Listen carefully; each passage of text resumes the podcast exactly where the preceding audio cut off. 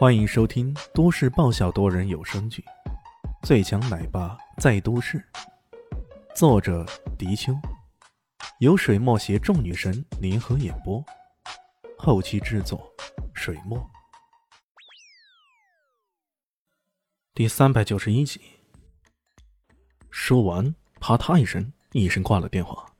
最后那一声吼，没有开免提的电话里，也都让众人听得清清楚楚的。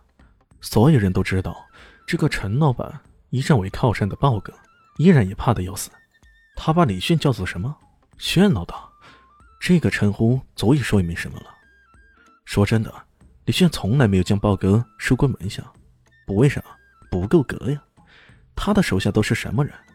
四大尸魂、十二圣骑、三十六乙卫，这些人随便拎一个出来，都是响当当的人物。他豹哥一个混混头子。有什么资格叫我老大？不过这也不能妨碍豹哥打心底里佩服李炫，并默认李炫为自己的老大。要知道，原来像是虎豹四大头子，豹哥排在最后，也只有他识时务，不与李炫作对，这才避免了前三者的下场，还壮大了不少的势力。现在尝到了甜头，也见识到厉害的豹哥，哪里敢跟李炫说个半个不字？所以，老陈这么一番话。他不赶紧撇清关系，还能咋样？老陈，你要找死也就算了，可别拉上我呀！听到豹哥这么一吼，陈老板这回真的明白，他这回是踢到铁板了，还是硬到难以想象那种。李迅那细腻之意更浓。怎么样，豹哥，没空是吧？陈老板终于低下头，他低声下气的说道：“呃，对不起。”李先生，我错了，我不该打扰你的生日派对啊！我个人愿意向你诚恳的道歉，并做出赔偿。哦，赔多少？李迅漫不经心的说道：“呃呃，赔赔你十万。”他低声的说着，但随即看到对方脸色不善，马上改口：“呃呃呃，五十万。”哟。给我五十万，好像我很缺钱的样子。哥没见过五十万呢。呃呃，一一百万。陈老板咬了咬牙，豁出去了。给南乡市三百里外的石林镇明月村捐资两百万物资，用来改善村容村貌、道路以及学校设备。此事我当做不曾发生，你看如何？李炫慢条斯理的说道。这这，希望接下来几天的新闻能够听到陈老板做的大善事啊！呃啊，一定一定。陈老板击中米似的点着头，告别离开。李炫在身后淡淡的说了句：“哎，可别忘了，我可是很喜欢看新闻的呢。”这话差点让陈老板脚下一软。不过老陈回去后跟肖家的人一说，肖家人马上一句否定了。有我们萧家在，你怕他个啥呀？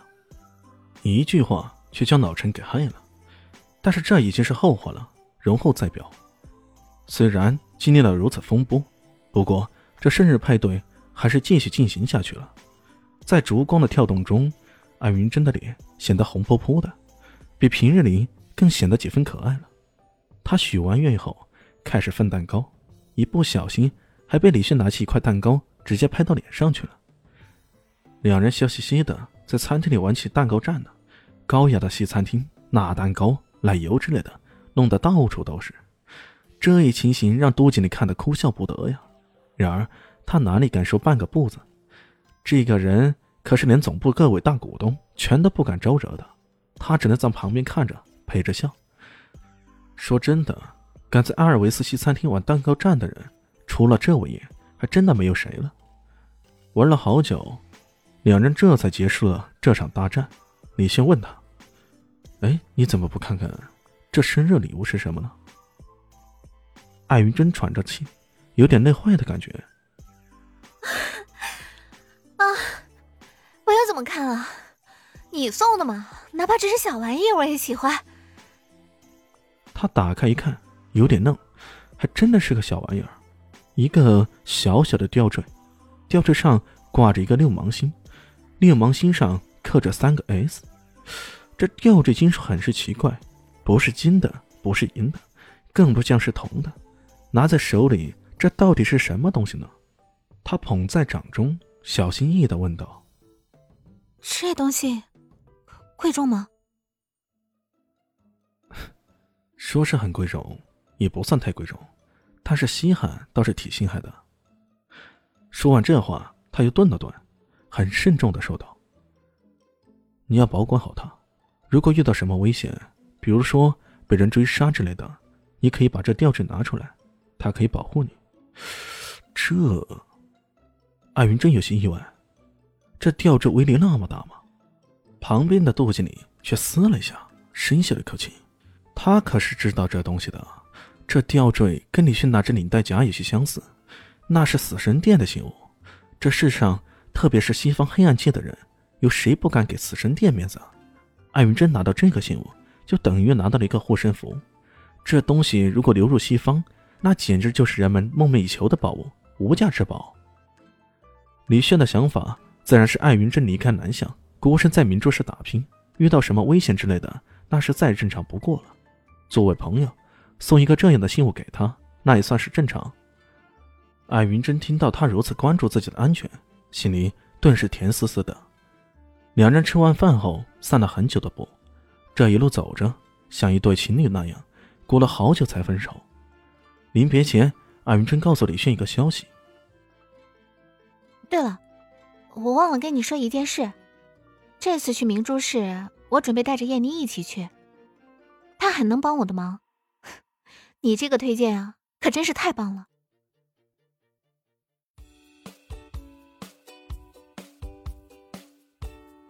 大家好，我是陆神佑，在剧中饰演艾总艾云珍。